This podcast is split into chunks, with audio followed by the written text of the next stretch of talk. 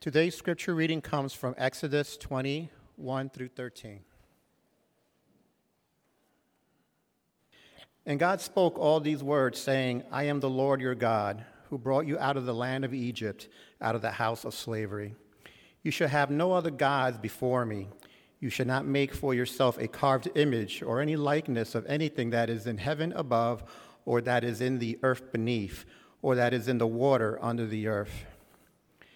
You shall not bow down to them or serve them, for I, the Lord your God, am a jealous God, visiting the iniquity of the fathers on the children of the third and the fourth generation of those who hate me, but showing steadfast, steadfast love to thousands of those who love me and keep my commandments.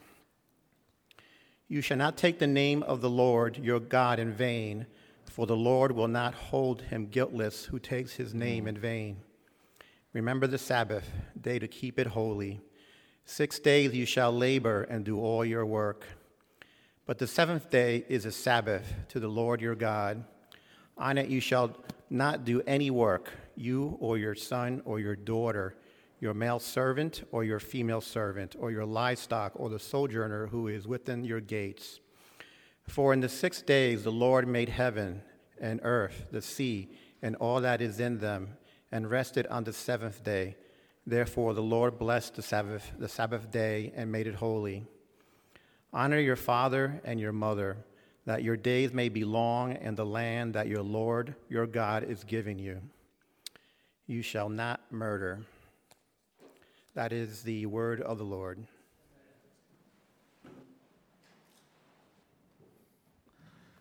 Hello again, New Hope Fellowship, and welcome to all of you who are visiting with us today. We're super happy that you're here with us, and we do look forward to, to meeting you and getting to know you. If I, if I, I look forward to meeting, getting to know you if I haven't yet. Um, we've been studying the Ten Commandments lately, as many of you know. And I wonder if I asked everyone here to name one commandment that you have not broken, I'm guessing that the sixth commandment would be the most popular choice. You shall not murder. You shall not murder. This might be the one that most of us say, hey, I, have kept this one. I've kept this one. Several of you um, mentioned that last week's topic when we looked at the command to honor our father and our mother, some of you said that was, that was super relevant for me. That, that commandment is because it's something that many of us struggle with knowing how to do. How do I honor my mom? How do I honor my dad? What, how does that speak to the way that I relate to uh, people that are older than me um, in my family? It's something we, many of us, struggle to know how to do. But, but this week, you might say, commandment number six, I, I, that's not really a struggle for me. I don't, I don't struggle with with homicide, right? I don't struggle with murdering people. I kind of know I'm not supposed to do that, and, uh, and, I, and I haven't done that. You might think, finally, we've come to a commandment that we're all not guilty of breaking. Ah, we can rest today. But um, I've got good news and bad news for you, folks. Good news and bad news. We, we are going to study uh, this commandment today, and we're going to see that when Jesus opens up the lid on the sixth commandment to show us uh, its deeper meaning, what we find out is that we've all broken it. In spirit, at least. Tragically, all of us are guilty to some degree of not keeping this commandment. And I trust you're going to see that today, but I also hope that you'll see what God has done about that guilt. And that's the good news. That God, who the God who created life, the God who hates murder, he himself surrendered his own life into the hands of murderers in order to rescue people who hate, people who hurt others like us. He did that to rescue people like us and to give us life when we actually deserve death. I hope we see that too. So, commandment number six you shall not murder. Remember, we can take all 10 of the commandments, the whole uh, Decalogue, as it's been called, and we could summarize it this way love God and love your neighbor. The, the, the first four commandments, they focus on how we love God, our, our, relation, our vertical relationship to Him. And the last six commandments, they focus on how we love one another, our horizontal relationships to other people. And commandment number six tells us that one way we love people is by not murdering them. Simple enough, right? You might think, wow, if loving is that simple, then I'm a very loving person. All I have to do is just not kill you. And that means I love you. well, before we look at some of the implications of this law, let's see what this commandment tells us about God, what it reveals to us about God. It's a question we've been asking with each of these commandments. What does it reveal to us about our God? Well, the sixth commandment at least tells us that God has invested every human, every single human being with inestimable beauty and worth. He has invested every human that He created with infinite beauty and worth. Psalm 8 tells us this. The psalmist asks, What is man? What is humanity that, that you're so mindful of him, God? And, and what is the Son of Man that you care for him? verse 5, the psalmist says, You have made him a little lower than the heavenly beings and crowned him with glory and honor. Psalm 8 tells us that you, it tells you that you have profound worth. Your soul, your eternal soul, and your body itself are infinitely valuable. In fact, God will one day renew the bodies of all his people. He's going to rid our bodies of every effect of sin and brokenness. But even now, right now, in this fallen state, my wife before said some of us, we feel broken, right? Maybe we're getting over sore throats, or maybe some of us are dealing with disabilities and diseases and a profound brokenness in our bodies. But even in this fallen state, you have profound dignity. God has crowned you with glory and honor. And this is not only true of you, it's true of everyone around you too. You are all, as I stand here, I stand before a congregation of glorious creations. C.S. Lewis wrote in The Weight of Glory, he said, There are no ordinary people. You, he says, have never talked to a mere mortal, end quote. You've never talked to a mere mortal. And what, his point is this his point is everyone that you meet is a miraculous creation designed to experience eternal life. And this is why God singles out murder as evil. We, we might all agree that murder is evil, but we might not really have ever thought about why. The sixth commandment tells us that it's evil. And when we start to unpack it and we see what else the Bible says about murder, we find that this is what makes it so evil because murder is a vicious attack on what God values. Murder denigrates and destroys what God calls precious. He loves humanity,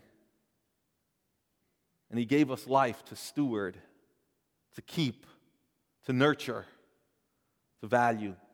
You know, Jesus said in John 15, that greater love has no one than this that someone lay down his life for his friends.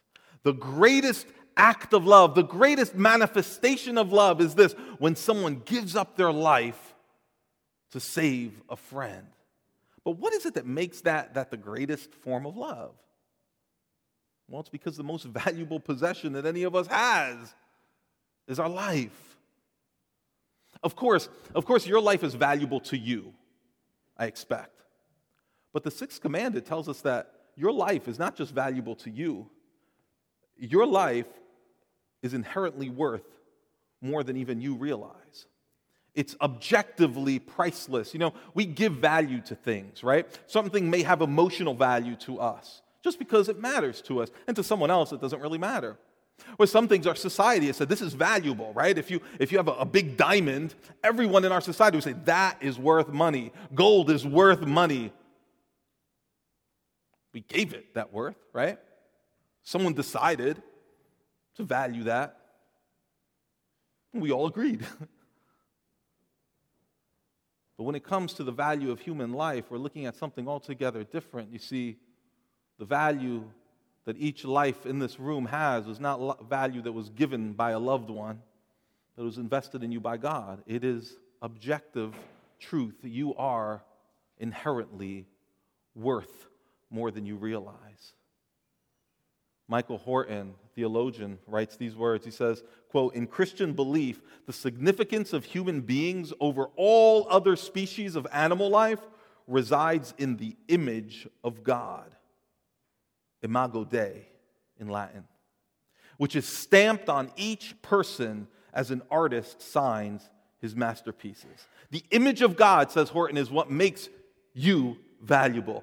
What, what does that mean? Well, in Genesis 1, verse 27, it says that God created humanity in his own image. In the image of God, he created him, male and female, he created them. The image of God. You were created in the image of God. The, the, the, there have been debates over the years about what that exactly means.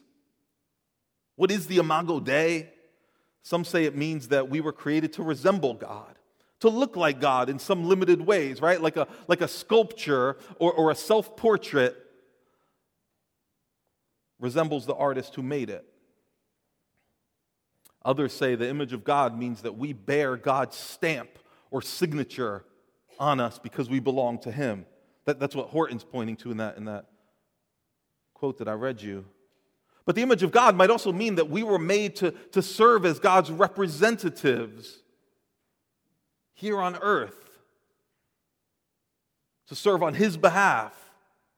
And the fact is, I think that all of those ideas of what the image of God means, they all have some truth in them.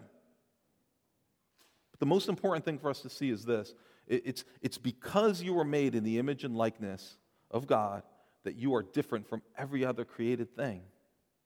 You are fundamentally different. It's why you are more valuable than a tree, a, a firefly, a, a puppy, or a 3,000 carat diamond. Not because others have agreed that you're more valuable, but because God says, My image is on you. You matter more than all these other things. This also means that when you destroy a human, you're attacking the image of God. Over the past few years, folks have been knocking down statues, right, especially in the South. Lots of old uh, Civil War generals and, and figures have been toppled. That is, their statues have been toppled. Why? No, no one's toppling a statue of General Robert E. Lee because they don't like bronze monuments. No, they're toppling those statues because they don't like Robert E. Lee. They find him deplorable, his actions deplorable. If I brought a photo of Patrick Mahomes, quarterback of Kansas City Chiefs, up here, if I had a poster of his and I proceeded to tear it publicly, none of you would say, oh, Rob clearly doesn't like posters. Rob's got, Rob doesn't like photographs. I, I wonder why. No, you would say, Rob clearly doesn't like Patrick Mahomes. I wouldn't do that, by the way. I don't hate Patrick Mahomes. He seems like a fine gentleman. But you would know by that action that you've got something against the guy whose image you just attacked. And that's why he's destroying that image. I, you see, when we destroy a human, it's an attack on the image of God. And in God's eyes, it's a direct offense to him. On the flip side, when we value and we protect human life, all human life, all human life, it says something about how we view the God who made all humans. God has invested every human with inestimable beauty and worth. This uh, commandment reveals that to us. But this commandment also confronts us with some things. We need to see what it confronts us with. Here's one thing it confronts us with we don't value every human life the way God does, do we? We don't value human life the way He does. We all pick and choose which lives to value. Even if you've never taken a life, you have failed to value your neighbor's life in a way that, that corresponds accurately to its worth. And in so doing, you and I, we failed to love our neighbors like we love ourselves.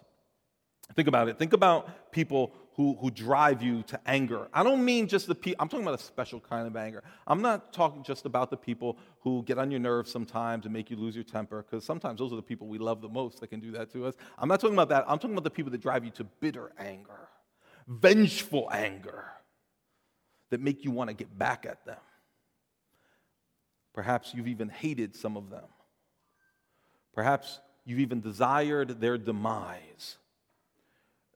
Isn't that what I've just described? Isn't all of that really at the root of what murder is? Isn't it just murder in a kind of seed form? Vengeful thoughts, the bitter anger, hatred. It's all just the root of murder. Matthew 5:21, Jesus says this. Jesus says, "Have you you have heard that it was said of, to those of old, you shall not murder." And whoever murders will be liable to judgment. But I say to you, this is what Jesus does with these commandments. We're going to see this throughout the rest of this series. Jesus does this with many of these commandments. He says, You've heard the commandment, but I say to you that everyone who is angry with his brother will be liable to judgment. Whoever insults his brother will be liable to the council. And whoever says, You fool, will be liable to the hell of fire. You see, Jesus isn't just interested in surfacey obedience to this commandment. The commandments all are profound. They push in deep into who we are and the way we think. Jesus is going below the surface here, and he says, You've heard this law, and I know you well enough to know that when you hear this law, you think, Oh, I'm good, I'm fine. Yes, clearly, killers deserve to be punished, but I'm not a killer. And, and Jesus wants us to pause on that because his focus, as usual, is not just on behavior, his focus is on the heart. And, and he's saying, if love means to desire the good of another, then how many times have you done the opposite of love? How often have you desired someone's demise? Whether it's the colleague who undermined you or betrayed you, and you've had it out for them ever since or it's the classmate who mistreated you or gossiped about you, or it's the driver who cut you off on the Bronx River Parkway. Don't some of us have murder in our hearts towards, uh, towards politicians we dislike? Whether it's uh, Marjorie Taylor Greene or George Santos or President Biden, depending on where you land politically, we all pick and choose. I'm guessing that those particular folks I just named have been murdered multiple times this past week in the hearts of many. They've been murdered in the hearts of many people, even many who claim to love Jesus, have looked at those individuals and others and have said, worthless, trash. In Matthew 5, Jesus spotlights our hearts and he calls attention to our words because, because our words are an overflow of our hearts, aren't they? Out of the abundance of the heart, the mouth speaks. And he says, when, your when your words are hateful, there's murder in your heart. Proverbs 18:21 tells us that death and life are in the power of the tongue. And Jesus reminds us of the ways that, that we diminish people and we denigrate people, people who are made in the image of God with our words. And the sixth commandment confronts us with that. It confronts us with that. James, if you remember, the, the, in his letter, he, he probably had this commandment in mind. In fact, when he wrote in James 3 9, he writes, With our tongue we bless our Lord and Father, and with it we curse people who were made in the likeness of God. We praise the Lord, we curse the image of the Lord in people. And then he goes on to say, This can't be. This cannot be. What are evil thoughts and words but murder in seed form? They, they are acts of aggression against the image of God in our neighbors. We need to think that, that, that way. Evil thoughts and words directed at others are acts of aggression against the image of God in our neighbors. But Jesus takes us even deeper than that. He pushes in, he shows us that we don't just sin against people with our angry thoughts and our words, that, that, that aggressive, active, kind of murderous behavior. No, he says we do it passively too, by simply ignoring people, by ignoring the suffering, the pain, the needs of others. It's another way that we devalue life. The parable of the Good Samaritan captures this powerfully. Many of you know the parable of the Good Samaritan. It's in Luke 10. Jesus tells a story of a, a traveler who was assaulted by robbers. And, and these people, they beat him up, they stripped him. And they, in doing so, they broke the spirit of the sixth commandment. They broke the sixth commandment, even though Jesus says they only left him half dead. He wasn't, he was 100% dead. They left him half dead. They still broke the spirit of that commandment. But they weren't the only ones who broke the spirit of that sixth commandment when they left that man there half dead. Because Jesus tells us that a priest happens to walk by and see that man. And then later, a Levite does this, that he walks by and he sees him too. They're both important Jewish uh, religious folks, and neither one of them stops to do a thing for this man. Eventually, Remember, he's there, he's half dead, and these people walk by, two of them, they see him there, and they say, He's half dead. We're content to let him finish out this process of dying. And in so doing, they break the sixth commandment.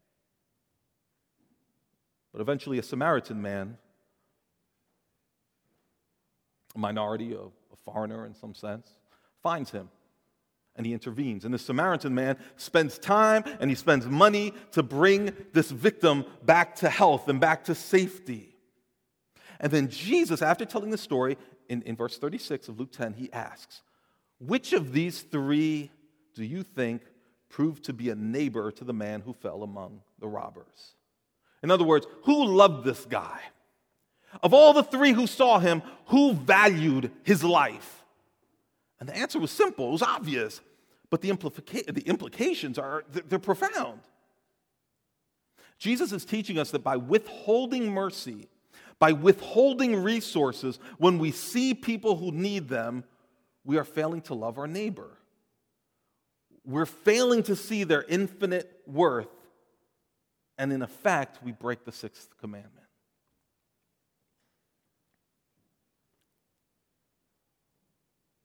Proverbs 3 says, Do not withhold good from those to whom it is due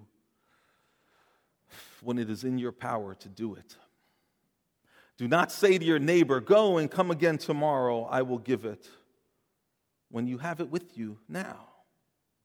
You see, you see what the proverb is saying? It's, it's saying, don't, don't walk by, see someone in need, and withhold good from them when it is due them.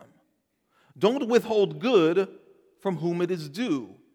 And the question you might ask, as I do when I read that, is well, to whom is good due? Like, who do I owe this kind of good to? In other words, who am I responsible to care about? Because there's a lot of people in this world. Uh, who am I responsible to care about and have compassion on and to, and to support and meet the needs of? That happens to be the same exact question that, that they asked Jesus in Luke 10 after he told the story, when, that, that it led him to tell the story of the Good Samaritan. And the reason perhaps we answer that question is because we, we want to limit our responsibility to some degree, right? We want to, we want to limit the, the, our responsibility. We, we want to offer compassion to people we think deserve it.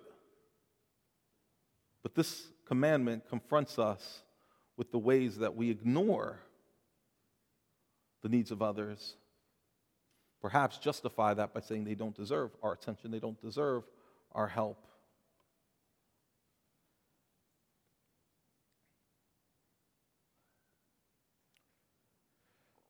According to the proverb, we're to not withhold good from those to whom it is due. And then he says in verse 28 Do not say to your neighbor, Go and come again, tomorrow I will give it when you have it with you. So it seems that the one to whom our care is due, the one to whom our good is due, well, it's our neighbor. That's the only qualification. Doesn't have to be any more than our neighbor. That's everyone, folks. That's everyone. Everyone deserves our compassion. Everyone deserves our care to one level or another. You see, the, the, this commandment And these corresponding passages in Scripture, they, they confront us powerfully. And by the way, doesn't this commandment also show us how jaded we are to suffering? How conditioned we've become to maybe not even notice suffering, not even be affected by the death all around us? I mean, we're, we're surrounded by news of death, aren't we? School shootings, other acts of terror, war, violent crime. It's almost like if we were to allow ourselves to care about every instance of violence and death that we hear about, we would be overwhelmed. We can't, it's too much. Because our world is filled with death, and in some ways, our society, in some ways, not only is our society filled with death, our society in some ways celebrates death which is an odd thing, isn't it? We celebrate it. This week, maybe you saw this, this week, some Democratic members of Congress posed for pictures with lapel pins that read abortion and with, a, with like a heart for the O. And then, alongside those images, I saw images of Republican Congress people posing with lapel pins shaped like assault rifles. Did you see this? I thought, what in the world does this say about us? that our leaders, our elected leaders, smile and wear instruments of death. And it tells me that we live in a culture of death. It makes me wonder if we're so numb, even as God's people, that we're numb to it. Here's what Edmund Clowney says. He's another theologian worth listening to. He says, In the sight of the holy God, we are guilty of dishonoring life in our rebellion against his goodness and truth, we fail to stand up for the weak and helpless. We keep our food to ourselves, forgetting the widow and the orphans. We are too frightened to engage in the defense of the unborn of our land. This cuts across political lines, you know, what Clowney's saying here. I mean, he mentions the lives of the unborn but then he also mentions the lives of widows and orphans. And I've heard it said many times that in our society today, sometimes we can equate widows and orphans in our society, in some cases, very similar to the plight, the plight of widows and orphans in the ancient world, are very similar to the plight in our world of single mothers and unwanted children. So he's saying, on the one hand, some of us will ignore the plight of unborn children. Some of us maybe will, will, make, will, will care about those lives, but we will care very little about the lives of at risk moms and unwanted children. It cuts across political lines and it shows us how little we value life, at least how little we value some life. But thanks be to God, this, uh, this commandment doesn't just confront us, it teaches us some things. It teaches us to embrace an ethic of life in the midst of a culture of death. We can do this as God's people. We can embrace an ethic of life in the midst of a culture of death. And I want to share with you a few suggestions on how we can do that. Here's one way we can cultivate a sense of others' worth. We can do the hard work of trying to get a sense of just how valuable our neighbors are.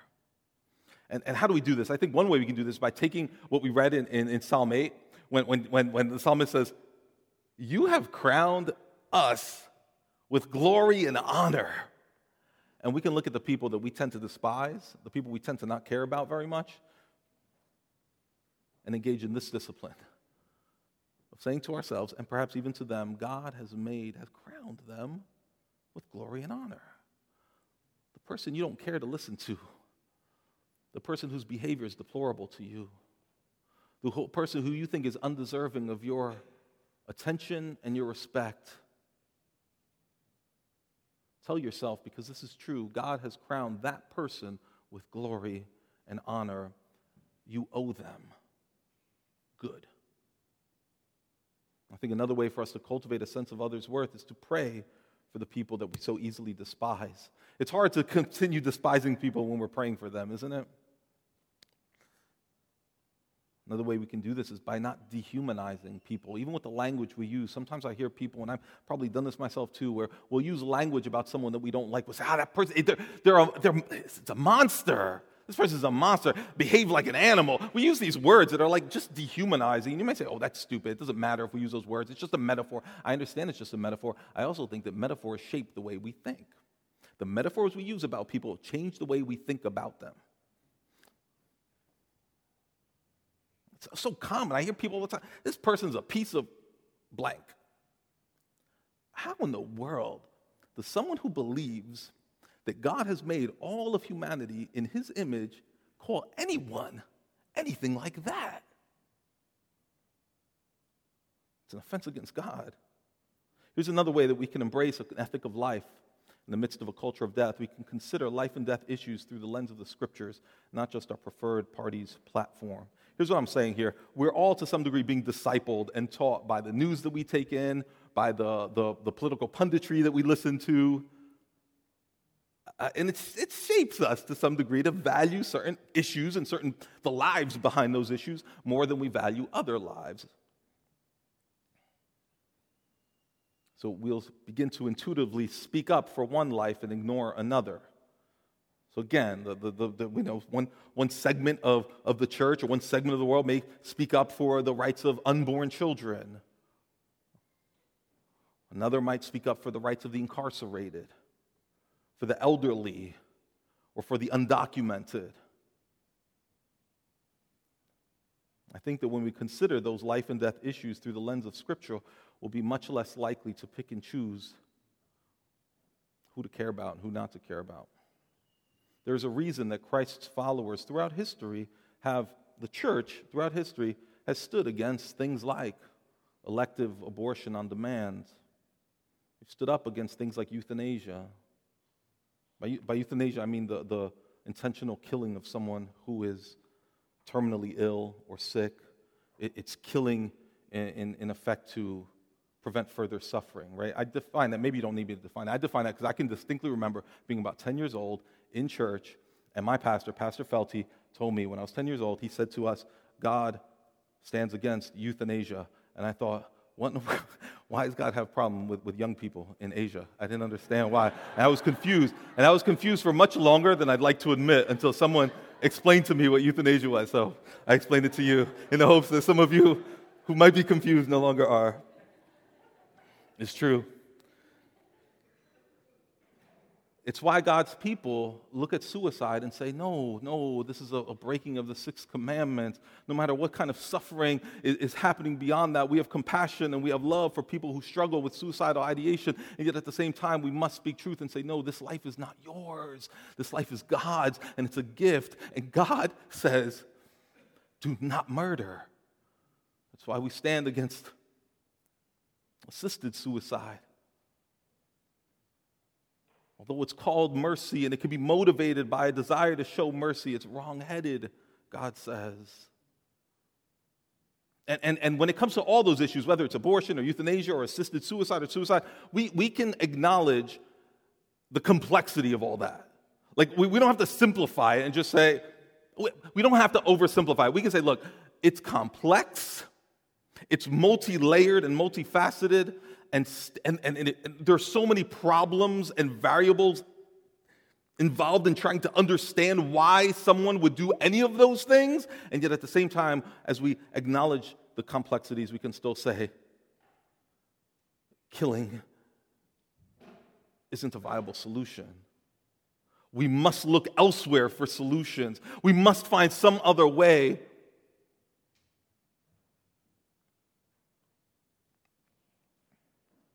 Again, if we're going to have a, if we're going to embrace an ethic of life, we need to be people whose ideas are being formed by the scriptures rather than being formed by just any other voices. Michael Horton, I quoted him before, he says, although many evangelicals oppose abortion, this is, he's talking about this issue because you know, within, within evangelicalism in the United States, um, elective abortion, that is, you know, abortion on demand is something that many have stood up against. He says, although many evangelicals oppose abortion, there is a curious silence on nearly every other issue where the pro life ethic commanded by Scripture is at risk.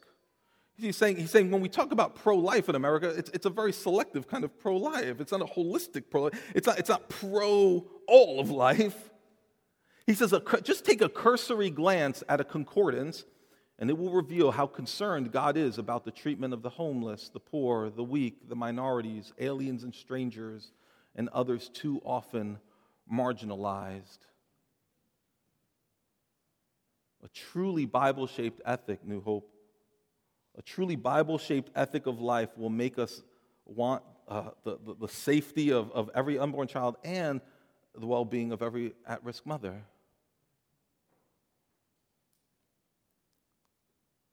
It'll lead us to value the life of the elderly, the incarcerated, the undocumented, the abused. It'll lead us to care about the earth that we live on, which God has given us to sustain life. These aren't left wing and right wing causes.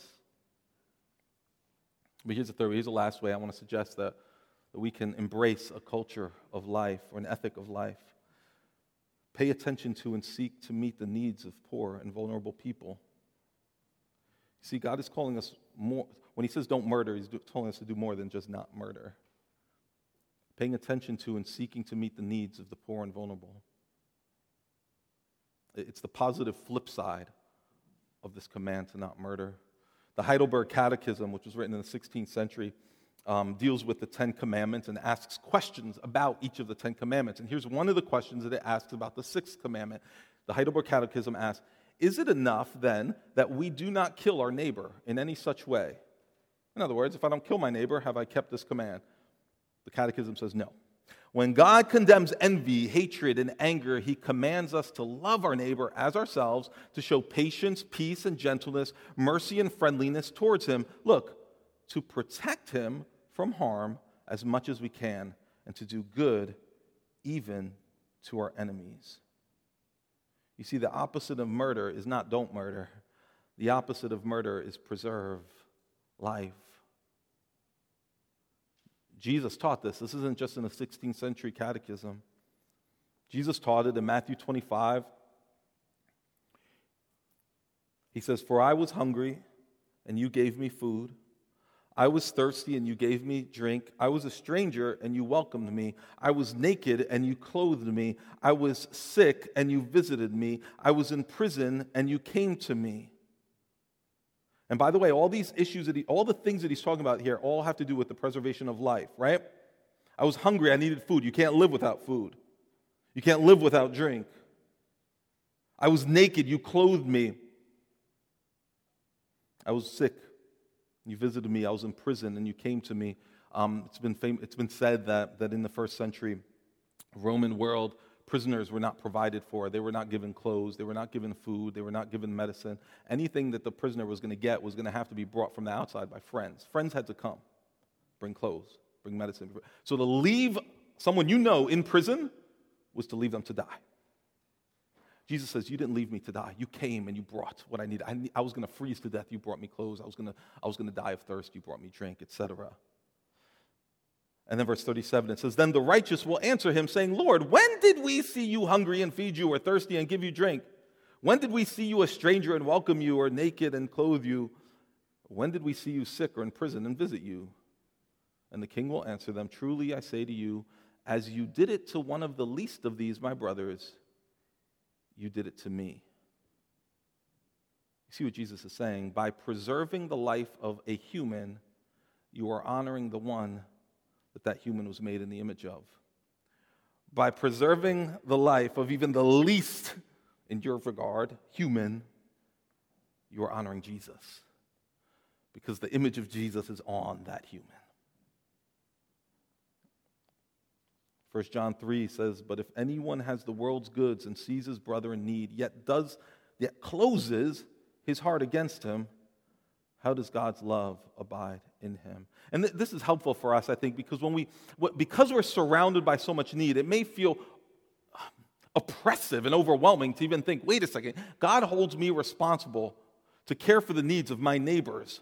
There's too many needs. There's too many neighbors. How can I do it? And so as we push in closer, we see what is God really warning us against?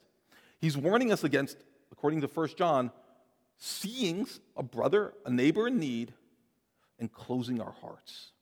Closing our hearts. You see that it's, it's, it's, the kind of, it's, it's the kind of response that says, I don't want to have compassion for you. I don't want to preserve your life. The fact is, we are limited. There's no doubt. We are extremely limited. Even the proverb that we read earlier um, addresses this. It says, it says, Don't withhold good from whom it's due when it's in your power to do good, right? When it's, the assumption is sometimes it's not in our power to do good. Our resources are limited, and we don't always have the wherewithal to meet every need. It's true. But he says, he says, don't withhold when it's in your power. When you have, don't withhold. Don't say go and come back later and delay for no reason. Refuse to help for no reason. Jesus himself did not meet every single physical need that he encountered, did he? He met many of them, many more than you or I ever will. But he also walked away from some needs. He also bypassed some. But he was always attentive, always open, always willing, never stingy, never greedy. He was never hoarding for himself. So, yes, we need to be realistic about our own resources, our own limitations. But what the commandment is calling us to do is to have an open willingness to meet the needs of others. An open willingness.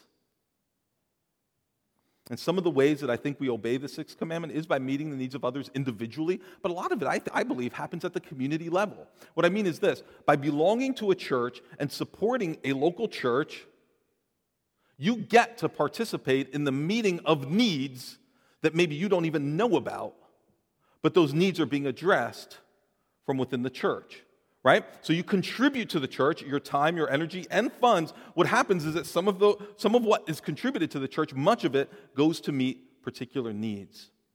Through our mercy ministry meeting income needs health needs mental health needs. You're doing it. You're doing this when you contribute to the church but also, as a community, we get to participate, we get to partner with people outside of this church that are meeting needs. We get to partner with people like Expect Hope, who are caring for mothers, at risk moms and their babies. We get as a church to, to support a refugee family from Ukraine that's now safely settled in the States in South Carolina. You got to be a part of that. It's a walking out of the sixth commandment. You're preserving life, you're rescuing life. We just recently got to talk with and, and learn about um, amazing folks at uh, Tansen Psychiatric Hospital in Nepal, good friends of Becca, who she introduced us to, and we're looking forward in the, in the coming days to partner with them to actually help rescue lives, the lives of, and meet the needs of people that are perhaps among the poorest on this planet. God sees that and He delights in it. He delights in it. So, as we close, we need to close with a word of hope here. As you hear this command, you can't for a second lose sight of the gospel. You can't we will be overwhelmed. The gospel speaks to our failure to obey the sixth commandment, and the gospel meets us with grace. That's the good news that I mentioned earlier. It's the good news that God, who created life, he hates murder, and yet he gave his own life into the hands of murderers to rescue people who hate and hurt people, to give us life. Jesus Christ, think about it. Jesus Christ, the perfect Son of God, experienced murder. He willingly was killed brutally. Consider that for a moment. We, we humans, we became murderers early on in our human history. Some of you know of a man named Cain who's motivated by envy and anger, killed his own brother, Abel. And Genesis 4 tells us the Lord said, what have you done? You've killed your brother. What have you done? And he says, Your, your brother's blood is crying to me from the ground. You see, Abel's blood cried out for justice. And ever since then, we humans have continued to hate. We've continued to hurt and kill one another. We, we've, we've ignored the suffering and the loss and the death of our neighbors so that our hands have been covered with blood. And the cry for justice rises up to a holy God. The same God who says, Whoever sheds the blood of man, by man shall his blood be shed. Genesis 9 6. Because God made man in his own image. And into that mess, into that murderous mess of human history, Jesus himself steps in. And what does he do? He steps in to heal. And he brings dead people back from death. And he shows us what it means to value and preserve life. He shows us what it means to live by an ethic of life. But we need more than just an example from him, don't we? The blood that was shed by humanity cries out for justice. We are deserving of death. And so Jesus surrendered his own body, his own life, to suffer the death that we deserved. We, we broke this commandment we broke the covenant that God had made with us. But Hebrews 12 says that Jesus, Jesus mediates this, this new covenant. And, and, and Hebrews 12 tells us that his blood, Jesus' blood, poured out on the cross, it, quote, speaks a better word than the blood of Abel. Isn't that beautiful? You see, Abel's blood cried out for justice. Jesus' blood satisfied that justice, paid for our murderous thoughts and words and actions. This means forgiveness for all who believe in him. It means hope for us. If you if you look at your life and you, and you think, I have blood on my hands, I have killed, whether it's through my words and, and thoughts or I have killed, maybe, maybe you have an experience with abortion that, that, that you struggle to, to make sense of now. There is grace and hope for you. There's forgiveness for you and cleansing. Maybe some of you have had ex- near have experiences with suicide, members of your family that you have lost to suicide, and you and you struggle struggle with guilt over that, and struggle with wondering what you could have done, how could you have preserved their life. No, there's hope for you. There's hope and cleansing and forgiveness and peace for you, for all of us. Isn't it interesting that so much of the New Testament was written by a man named Paul who was in the business of murdering Christians. He finds healing, he finds forgiveness, and he then finds the power to preserve life. This is the promise that the sixth commandment points to. The same Jesus who died in the place of murderous people, he rose again. And he promises this when he returns to rule. I'm going to end with these words from Revelation 21. Jesus will wipe away every tear from their eyes, and death shall be no more. And neither shall there be mourning, nor crying, nor pain anymore, for the former things have passed away. And Jesus, who sits seated on the throne, said, Behold, I'm making all things new. Let's pray. Lord, we submit ourselves to the piercing and convicting power of your law, but Lord, we, we, we run quickly to the hope and comfort of the gospel. We thank you for the forgiveness that we have in Christ, the giver of life who was willing to die for us. Oh, Lord, we pray that you would cleanse our consciences from guilt. And we ask that you'd give us the power to live as those who love the lives of others, who value others and seek to preserve them, even when it's at great cost to ourselves. In Jesus' name, amen.